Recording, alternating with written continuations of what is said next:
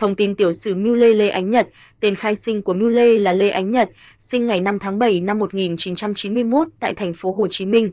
Thời học sinh học tại trường Trung học phổ thông Võ Thị Sáu, thành phố Hồ Chí Minh, cô được công chúng biết đến lần đầu khi cô tham gia đóng trong bộ phim Những thiên thần áo trắng.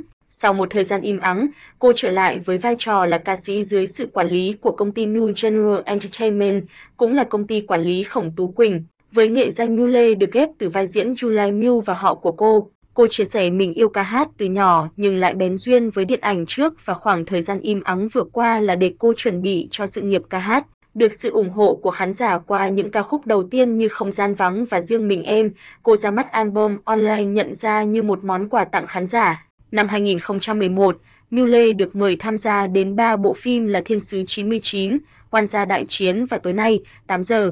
Cuối năm 2011, Mule chính thức tách ra khỏi công ty New General và làm việc với ekip mới là Avatar Entertainment. Sau khi cho ra mắt single Giấc mơ thần tiên để mừng ngày nhà giáo Việt Nam, cô ra mắt single Ngày anh xa. Single này khá thành công khi ca khúc trong single này đứng đầu nhiều bảng xếp hạng như Jin Yan có thể nói single này là một sự bứt phá của Mule. Sau single này cô được biết đến nhiều hơn và những sản phẩm tiếp theo của cô được rất nhiều khán giả đón nhận.